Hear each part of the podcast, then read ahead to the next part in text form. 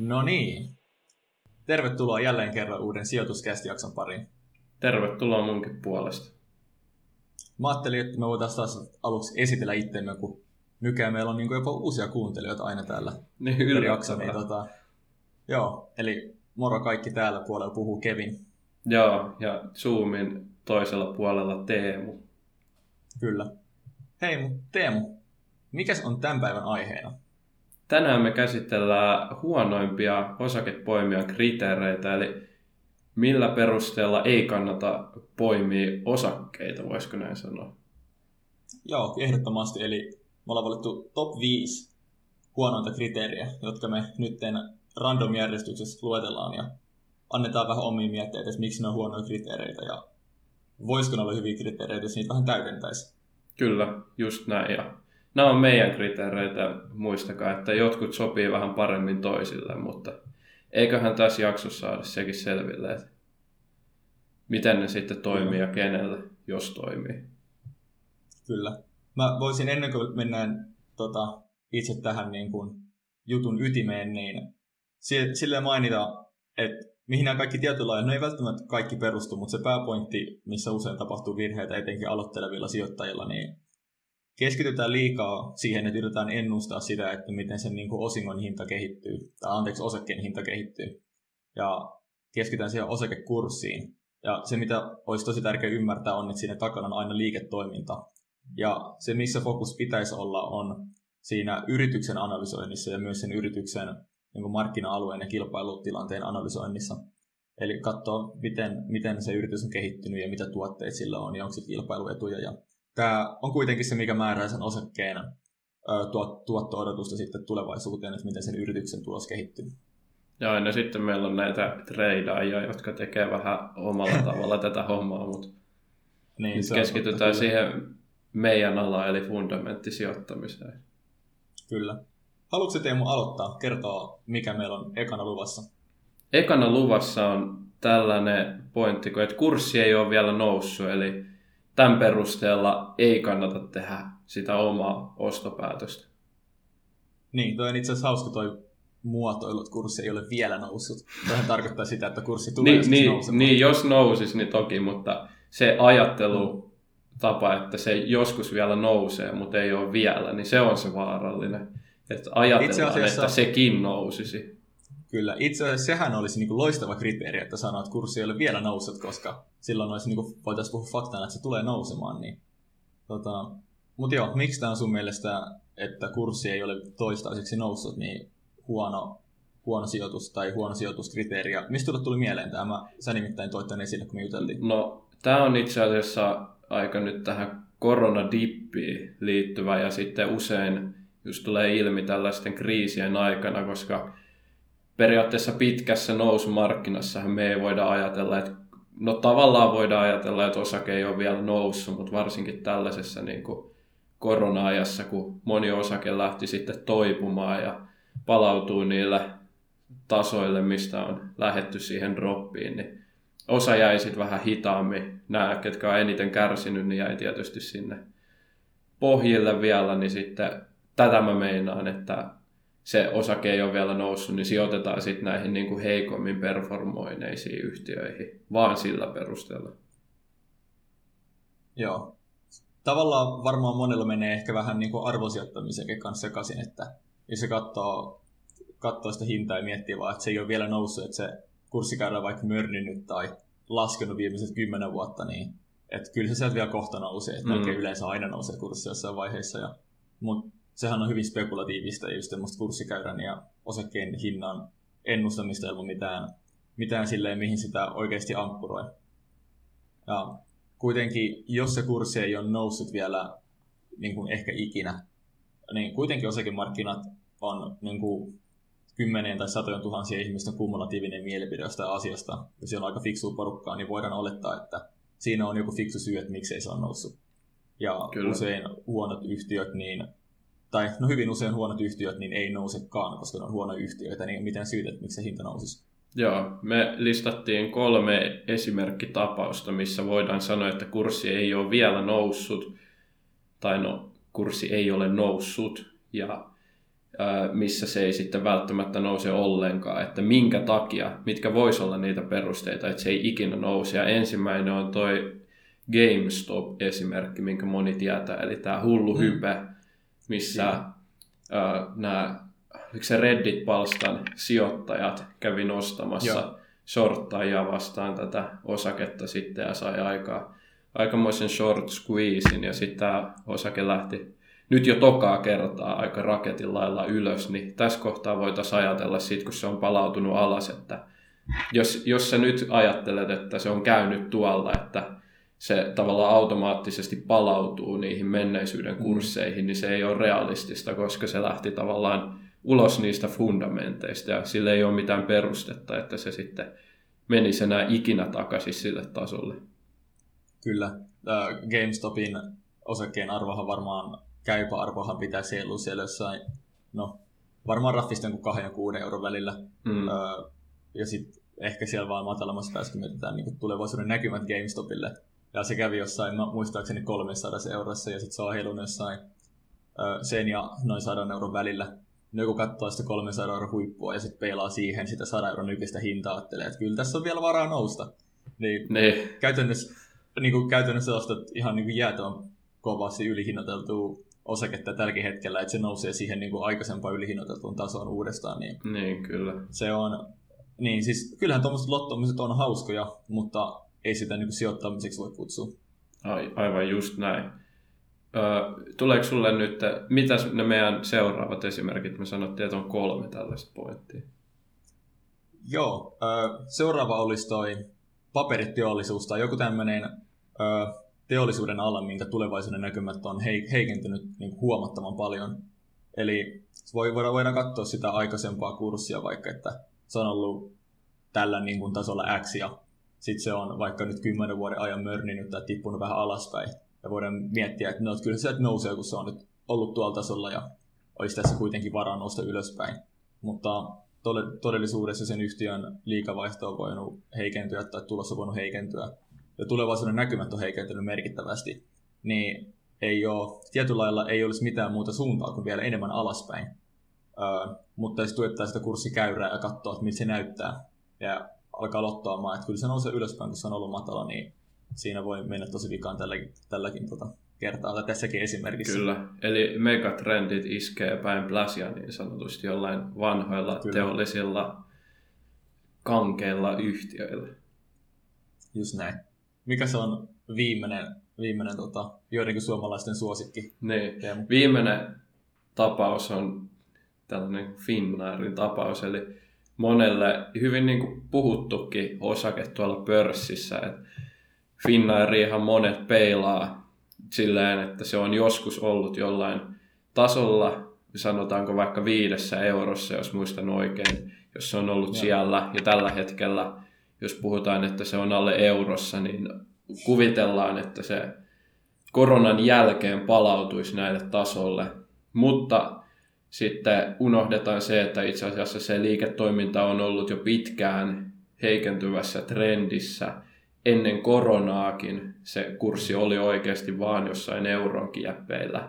Sen trendi oli laskeva. Eli tavallaan vaikka tästä nyt lentoliikenne sillä tavalla elpyisi, että korona lähtisi tästä, päästäisiin lentämään, niin silti se ei välttämättä toipuisi kovinkaan paljon. Ja vielä jos puhutaan laskutrendistä, niin voi olla, että me oltaisiin ilman koronaakin samoilla tasoilla. Että me ollaan itse asiassa palauduttu hyvinkin paljon niistä koronan syvimmistä montuista.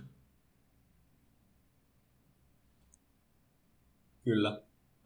Itse ehkä sanoisi, että oltaisiin välttämättä ihan näin matalilla tasoilla, mutta on siinä olet mun mielestä oikeassa, että vähän huono heijastella niin kuin heikomman yhtiön sitä korkeinta hintaa menneisyydessä ja miettiä, että se nousee. Ja niin kuin näin sijoitusneuvoja voi olla, että Finnair palaa korkeammalle tasolle koronan jälkeen ja todennäköisesti koronan jälkeen niin sillä on niin kuin parempaa tulosta tai tekee parempaa tulosta, mutta kuitenkin on vaikea olettaa, että no ainakin omasta mielestä esimerkiksi joku lentoliikenne, niin varmaan veikkaisin, että tulee kokemaan jonkinlaisen muutoksen. Esimerkiksi tämmöinen niin kuin business matkustelu voi vähentyä, koska ollaan huomattu, että tämä etä, etäjuttumisteema, minäkin tällä hetkellä ollaan, niin toimii.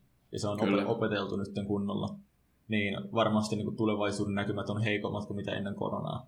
Niin ei kannata katsoa välttämättä sitä viiden euron kurssikäyrää menneisyydessä ja miettiä, että, että nyt kun se on noussut vielä, niin kyllä se sieltä tulee vielä nousemaan. Kyllä, ympäristötekijöiden kannalta on isot riskit lentoliikenteessä ja nyt jos sä et ole niin paljon tutkinut, niin jos mun matikka, lyhyt matikka on sen verran oikeassa, että mä osasin laskea tuon PE-luvun, niin 2019 vuoden tuloksella, eli ennen koronaa, missä ei vielä näkynyt toi, siis tietysti tämän pandemian noin vähentämät lentoliikenteet, niin sen vuoden tuloksella meidän PE Finnairissa olisi tällä hetkellä päälle 15.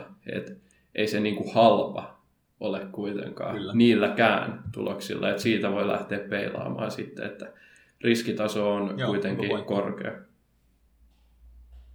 Kyllä. Ö, eli tota, pointtina siis, että se, että osake ei ole vielä noussut, niin ei tarkoita sitä, että se tulee välttämättä nousemaan ikinä. Kyllä. Tota, mennäänkö, mennäänkö seuraavaan? Mennään seuraavaan. Mikä se oli? Tämä on, tämä on, ensinnäkin tämä on meidän lemppari. Tämä olisi ehkä ykkönen vaan sen takia, kuinka intohimoisia me ollaan tästä asiasta ja varmaan nyt kaikki mm. suomalaiset, suomalaiset tota, osinkosijoittajat niin, tota, irvistelee siellä toisella puolella, mutta siis nykyinen korkea osinkotuotto Kyllä. Se on, tämä... se on meidän molempien mielestä yksinään huono kriteeri. Tästä me ollaan puhuttu ja jo useamminkin, ja tietysti riippuu siitä omasta strategiasta, että onko se nyt niin huono, mutta näin niin kuin pitkäjänteisessä sijoittamisessa se nimenomaan osinkotuoton tuijottaminen ei tuo mun mielestä mitään lisäarvoa siihen niin kuin ostopäätökseen. Eli tärkeämpää olisi tutkia sen yrityksen laatua, liiketoimintaa, onko se tulevaisuudessa vielä mahdollisesti hyvää, onko siinä joku trendi takana, mikä ajaa sitä, että se liiketoiminta kasvaisi. Ja sitten se, että miten yritys pystyy löytämään niitä investointikohteita ja allokoimaan sitä pääomaa, koska se korkea osinkotuotto on yleensä oire liian kovasta osingonjakosuhteesta, eli ei jätetä sitä investointivaraa. Kyllä. Eli niin kuin lyhy- lyhyesti, että miksi, miksi tämä on vielä niin kuin huono kriteeri, ja sitten sen jälkeen, että mikä tämä kannattaa niin kuin parittaa, niin että tästä saa vähän paremman kriteerin.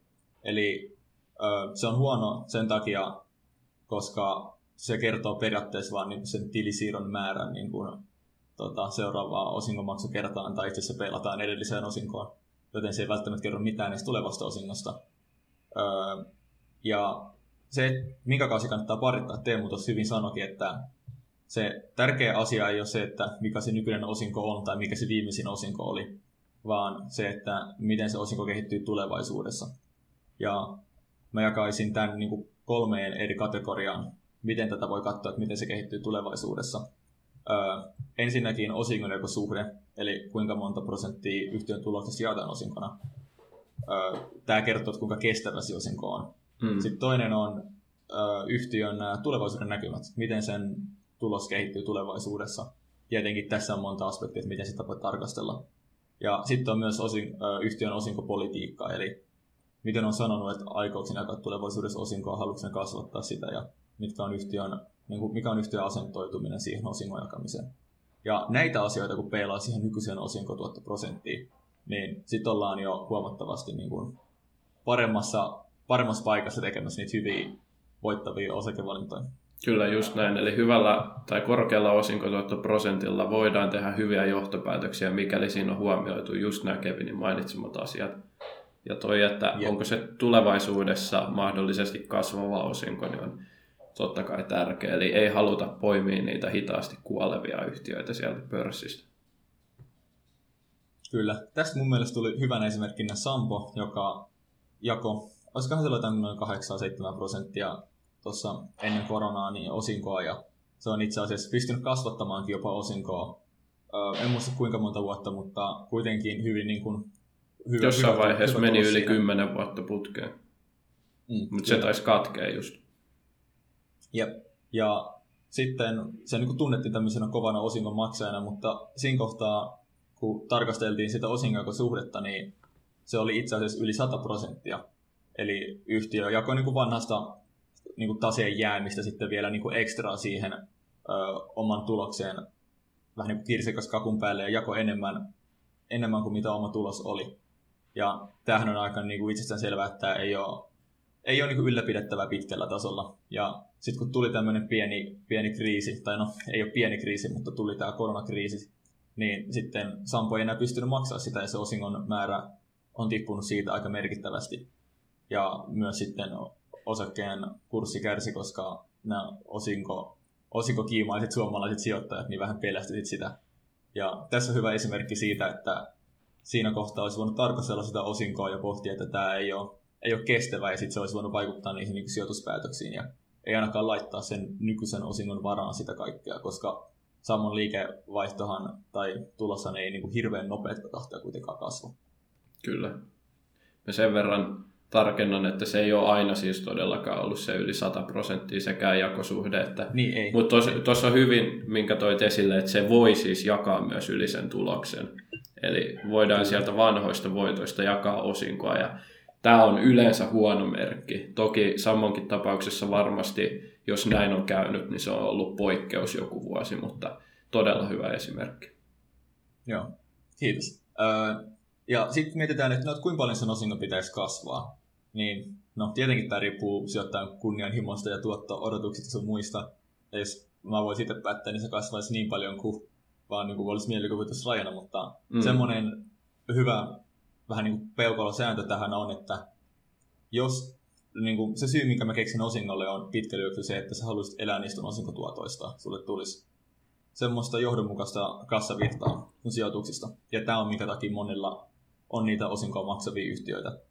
Ja siinä tapauksessa, kun sä haluat elää niistä pitkällä juoksulla, niin sä haluat, että se osingon, ö, osingon määrä kehittyisi vähintään inflaation tahdissa. Eli silloin se sun niin kuin suht, suhteellinen ostovoima, sit, kuinka paljon rahaa saat ja mitä siinä rahalla saa, niin se ei heikkenisi sitten inflaation kasvaessa.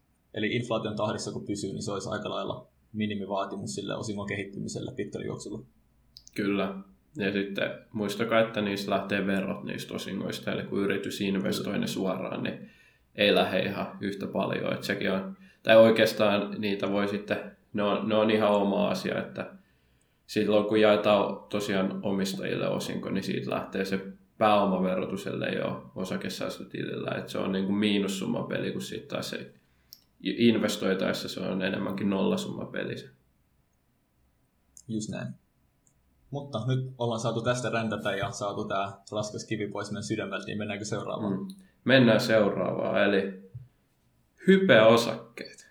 Kevin, onko tämä se taksikuskien rakastama? Tämä, tämä on just taksikuskien rakastama. Öö, voidaan mennä saman tien siihen, että minkä takia se, että jollakin osakkeella on korkea hype tai joku trendi, niin no megatrendithän voi olla hyvä asia, mutta ylipäätänsä trendikkäät osakkeet, niin minkä takia se on huono kriteeri sijoittamiselle. Ja itse asiassa minkä takia mun mielestä usein näitä kannattaa jopa vähän välttää, on se, että usein silloin kun tässä on hypeä, niin se tarkoittaa, että kaikki muutkin on siinä mukana. Ja silloin ihmiset on valmiita maksamaan hyvin venyneet arvostuskertoimia, eli siis niin kuin kalliita hintoja siitä osakkeesta, ihan vaikka ne pääsee tähän hypetysjunaan mukaan. Mm. Ja todellisuushan on se, että kun sä maksat korkeita arvostuskertoimia, niin se tuotto, minkä sä voit saada tulevaisuudessa tai pitkällä juoksulla, niin se jo heikkenee. Se heikkenee tosi paljon. Ja, ja sitten se myös kasvattaa sun riskiä, koska se, että ne arvostuskertoimet on venyneet, niin se tarkoittaa, että sä maksat enemmän ja enemmän siitä tulevaisuuden tota, tuotosta, etkä niin kuin siitä nykyisestä tuotosta. Ja se, kun laitetaan sitä arvioita siitä tuotto-odotuksesta sinne tulevaisuuteen, niihin odotuksiin, mitkä ei vielä toteutunut ja mitkä ei välttämättä ikin toteudu, niin sehän lisää sun riski ihan valtavasti. Kyllä, riskit lisääntyy, tulevaisuuden mahdollinen tuotto pienenee ihan valtavasti. Ja sitten kolmas, mitä et vielä maininnut, niin on informaatioedun puuttuminen. Eli aina jos puhutaan hypeosakkeesta tai jostain keskustelufoorumeiden tällaisesta puhutusta osakkeesta, jostain valtavasta yhtiöstä, niin sähän et saa siihen oikeastaan mitään informaatioitua, sä et voi voittaa sitä markkinaa ja yep. todennäköisemmin et saa sitä ylituottoa sitten tästä kohteesta. Kyllä. tuleeko sinulle mieleen jotain hype-osakkeita tässä, niin kuin, vaikka mitä, mitä ollaan, tai mihin ollaan törmätty meidän toiseksi vielä aika lyhyen sijoitusuran aikana?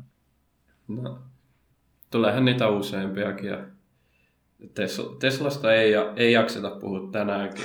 se on niin selkeä, me puhutaan siitä aina. No. Eli no, se on selkeä, mikä on ollut jo vähän pidempääkin, mutta nythän on tosi paljon uutta teknologiaa USAssa. Siellä löytyy pilvin pimein. On, on sitä Fubo TVtä ja no Nio löytyy Kiinasta ja, ja Snowflake. Kyllä, Mitä sitten näitä on biotek- bio, biotekniikkayhtiöt, etenkin tuossa niin koronan aikana, kun tota, no, mietittiin vaikka sitä, että keiltä tulee se niin kuin, te rokoten ja niin päin pois, niin mm. tota, kyllä, kyllä näitä on itse asiassa ollut, sanoisin, että hype on ollut hyvin vahva läsnä tässä niin kuin, ö, lähivuosina. Joo. Etenkin niin. kun markkinoilla on mennyt niin hyvin, niin ollaan uskallettu hypettää enemmän. Ennemminkin voisi sanoa, että ehkä päinvastoin, ettikää niitä, mistä kukaan ei puhu. Vähän niin kuin Warren Buffett sanoo, olkaa ahneita, kun muut pelkää, ostakaa näitä osakkeita. Mutta ehkä se oma analyysi, eli lukekaa siitä yhtiöstä ja tutustukaa. Sitten kun löydätte vielä sellaisen hyvän yrityksen, josta kukaan ei puhu, niin si- vai että siinä on täydellinen kohde. Kyllä.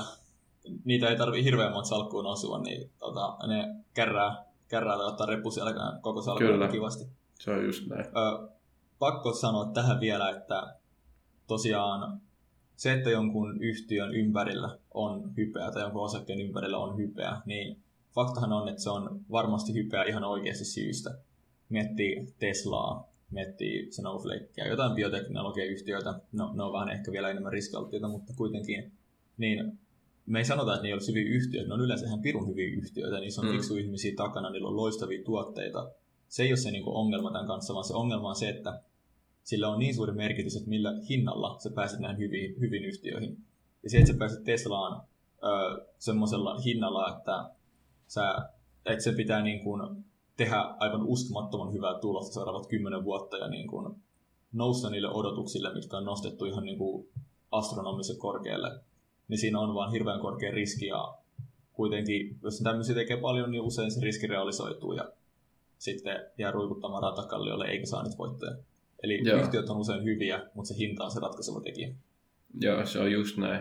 Ja kun mainitsit tuosta, että jollain hyvällä pikillä voi sitten vähän unohdetulla osakkeella, kun se sieltä ten baggää, eli kymmenkertaistuu, niin se saattaa nostattaa salkkoa senkin verran, että sitten ne muut tappiolliset osakkeet ei näy sieltä niin vahvasti. Ja mikä oli meidän ensimmäinen pointti, että ei kannata katsoa sellaisia osakkeita, mitkä ei ole vielä noussut, niin siinäkin on osittain perää just tämän takia, että sellaiset niin kuin hyljeksityt voi olla niitä tenbaggereita.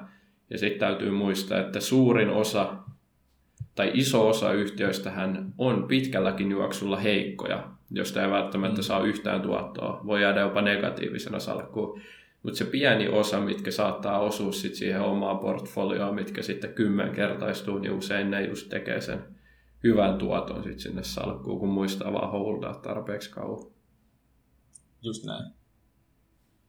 Sitten seuraava on tämmöinen, että perustaa sen sijoituspäätöksensä johonkin niin kuin, tulevaisuuden merkittävään tapahtumaan, jonka näkymät on heikkoja. Tässä voi olla hyvänä esimerkkinä vaikka niin kuin yritysosto-optiot.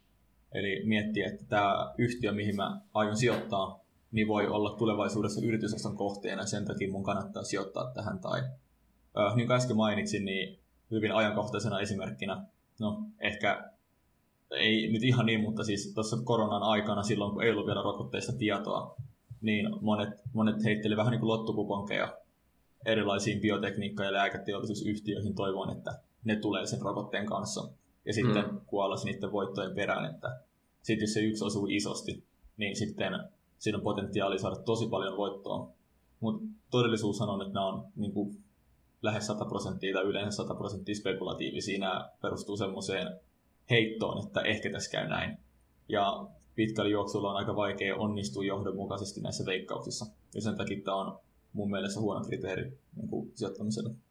Kyllä, se on just näin. Eli ja muutenkin nuo spekulaatiot on yleensä aina massojen tiedossa.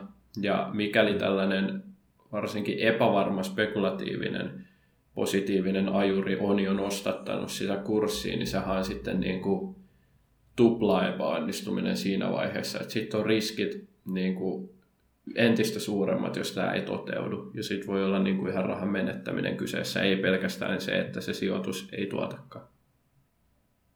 Kyllä, just usein, tai no ja toivottavasti ei usein, mutta siinä on se riski, että sitten menettää suuren määrän pääomaa.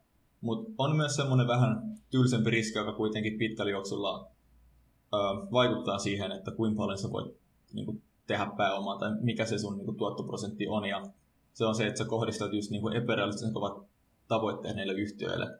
Ö, esimerkkinä on törmännyt jossakin keskustelupalstoilla siihen, että ihmiset on sammosta, joka on tämmöinen tuota, no, nykyään ehkä enemmän niin kuin vakuutuskonserniksi identifioituva yhtiö. Omistaa siis niin kuin erilaisia pohjoismaisia vakuutusyhtiöitä ja vähän myös tuota rahoitussektorin puolelta. Hmm. Ja Sampohan on niin kuin Suomen mittakaavalla tosi iso tekijä. Mutta jos mennään tuonne niin koko maailman mittakaavaan, niin Sampohan ei ole vielä kovin iso tekijä. Kyllä. Ja sitten on spekuloitu, että kun nyt pohjoismaiset vakuutusmarkkinat on hyvin tuottoiset tällä hetkellä, niin joku, joku yhtiö voisi ostaa niin kuin maailmalta Sammon ja sitten päästä käsiksi näihin pohjoismaisiin tota, vakuutusmarkkinoihin sitä kautta. Ja sit monet on ehkä sitten sijoittanut Sampoon tämmöisen niin yritysosto-option, tai tämä on ollut niiden silmissä, ja miettinyt tälle, että peilata tätä siihen, että saa niin isoja tuottoja. Mutta todellisuudessahan Sampo tulee todennäköisesti vaan olemaan hyvin tylsä ja turvallinen ö, osingonjakaja, joka mm. nyt ehkä vähän on muuttanut identiteettiä lähiaikoina.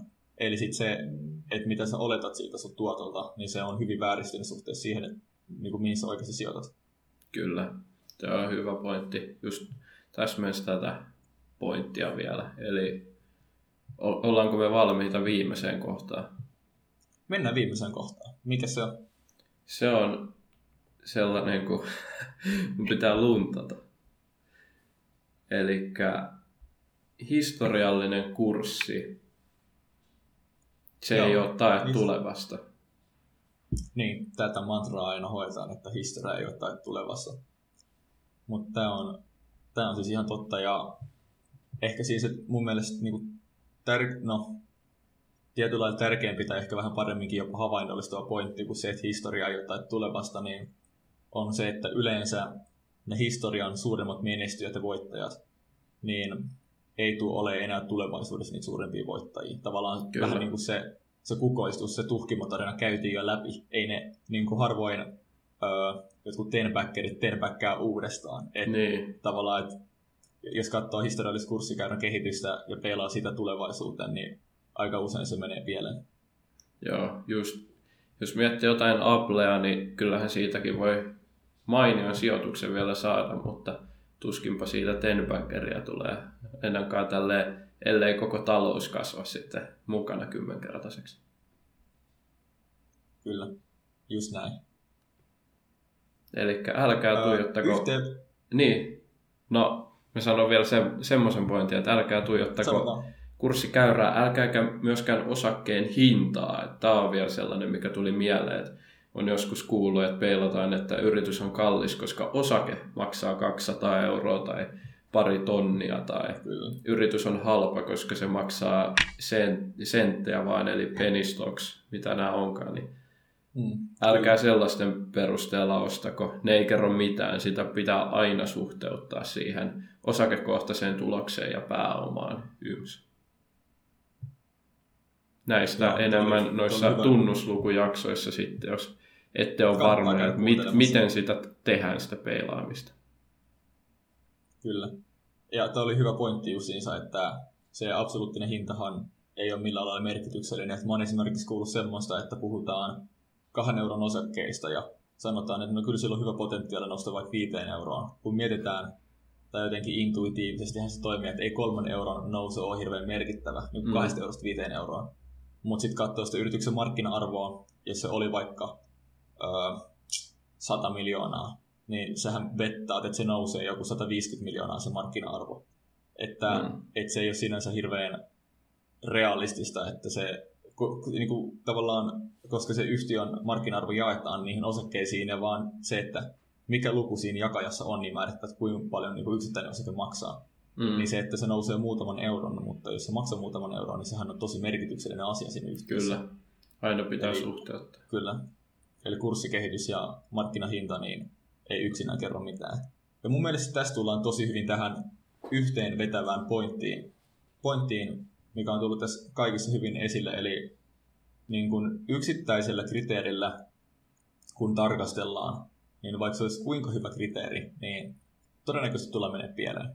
Mm. Että kun yhtiötä tarkastellaan, halutaan tehdä se oikeasti voittava niin kuin timanttinen osakepoiminta sieltä, niin yksittäinen kriteeri ei riitä, vaan se pitää tarkastella hyvin moniulotteisesti. Niin kuin esimerkiksi tuo osinkotuottoprosentti pitää pelata osinkosuhteeseen ja tuloksen kasvuun ja mm. moneen muuhun asiaan. Ja se moniulotteinen tarkastelu, niin sit minimoi sen riskin, että jotakin tärkeää on jäänyt huomaamatta. Ja, tota, Kyllä. Se on semmoinen asia, mikä pitää pitää aina mielessä. Kyllä, me pyr- täällä Kevinen kanssa puhuu näistä asioista aina sillä, että otetaan just monta asiaa huomioon ja kerrotaan, että miten näitä kannattaisi sitten tutkia sen sijaan, että sanotaan vaan, että tämä on huono kriteeri. Eli esimerkiksi just tuossa osa, osinko tuottoprosentissa, niin just toi osingonjakosuhde ja ne tulevaisuuden investoinnit ja se liiketoiminnan potentiaali on niitä asioita, mitkä siellä taustalla kannattaa myös tutkia. Ehdottomasti, ja tämähän ei ole niin kuin seksikkäin tapa puhua osakesijoittamisesta. Että se mä nykyään on, no TikTok on tämmöinen oikeasti niin kuin hirvein paikka hankkia sijoitusneuvoja. Mä oon nähnyt jotain videoita siihen liittyen, niin kuin tämmöisiä sijoitus TikTok. mm. Se on hirveän help, helppoa ja niin seksikästä sanoa jostakin asiasta, että katso tätä yhtä tunnuslukua, ja kun tämä on tämmöinen, niin sijoita ja teet hyvää tuottoa, tai ö, osta, kun tämä on halpaa, ja sitten myy, kun se on kallis tavallaan yksinkertaista ja monimutkaista asiaa. Mm. Ja, ja sitten siitä on helppo innostua, koska sitten tulee sellainen fiilis, että mäkin pystyn tähän. Mutta todellisuudessa ei tämä niin rakettitiedettä, mutta pitää nähdä kyllä vaivaa sen verran, että ottaa useammasta kuin yhdestä tunnusluvusta tietoa silloin, kun miettii niitä, niitä päätöksiä. Ja, tota, se, se, on se niin totuus, että ei, tätä, niin kuin, ei tästä ehkä niin seksikästä olla tehty, mutta se on se, on se miten näitä osakkeita pitää tarkastella. Kyllä, jos haluaa oikeasti pitkällä juoksulla tehdä rahaa, niin täytyy tehdä pikkusen töitä, ei liikaa, mutta jonkun verran taustatyötä sitten niiden osakepoimintojen eteen. Mutta hei Kevin, ootko nähnyt sellaista peliä, kun mulle on tullut ainakin mainoksia sellaisesta niin kuin sijoituspelistä, vai onko se treidauspeli, että se markkinahinta okay. sahaa siinä niin kuin ylös alas, ja sun pitää ajoittaa se myynti ja osto silleen, että aina kun se tulee pohjalle sä ostat, ja aina kun se menee takaisin ylös se myyt. Ja sit Joo, se, se luo, on, kyllä. Niin sehän luo aika niin kuin, todella väärää kuvaa siitä sijoittamista, että se ei niin kuin, se ei todellakaan sahaa edes takaisin, että sä voit aina myydä siellä ylhäällä ja ostaa alhaalla. Et se ei näin niin kuin käytännössä toimi. Että nämä on just näitä TikTok-mainoksia, TikTok-videoita enemmän. Niin, ja yleensäkin jos joku tulee teille jonkun tämmöisen hyvin helpon ja varman tavan kanssa, että tyhmäkin onnistuu tässä, katso vaan tätä yhtä asiaa ja teet paljon rahaa, mm. niin voi aika suoraan sanoa, että se ei ole se, ei, ei välttämättä kannata sitä ja uskoa. Joo. Että ei ole oikotietä onneen. Se on just kiva, kiva lopettaa tämmöiseen hyvin, hyvin positiivisen optimistisen tapaan puhua sijoittamisesta. Ja huomenna meidät varmaan näkee sitten kuitenkin TikTokissa, kun me nyt täällä eka, eka roostataan ja kuitenkin mekin ollaan siellä loppujen lopuksi. No, pitäisiköhän sijoituskäsin perustaa TikTok? Te voitte kertoa meille, no, semmosia... minkälaisia no, videoita me tehtäisiin TikTokkiin. Joo, Onko ne lyhyt fakta Instagramin, Instagramin DM tai jos katsotte tätä YouTubessa niin, tai kuuntelette tätä YouTubessa, niin kommentoikaa siinä alas, että pitäisikö me perustaa TikTok-tili ja minkä tyyppistä sisältöä sinne kannattaisi laittaa. Kyllä. Mutta hei, kiitos taas tästä jaksosta. Eiköhän tämä aika lailla purkissa. Joo, kiitos, kiitos paljon kaikille kuuntelijoille ja ehkä katsojille riippuu, että tota, miten miten me eksytään tämä jakso editoida, että onko meillä Kyllä. audiota vai, tota, vai myös video. audiota ja videota vai pelkkää audiota. Kyllä. No niin, se on kiitos ja niin, moro. Mutta mut joo, hei, ki- kiitos paljon ja me kuullaan ensi jaksossa. Moro.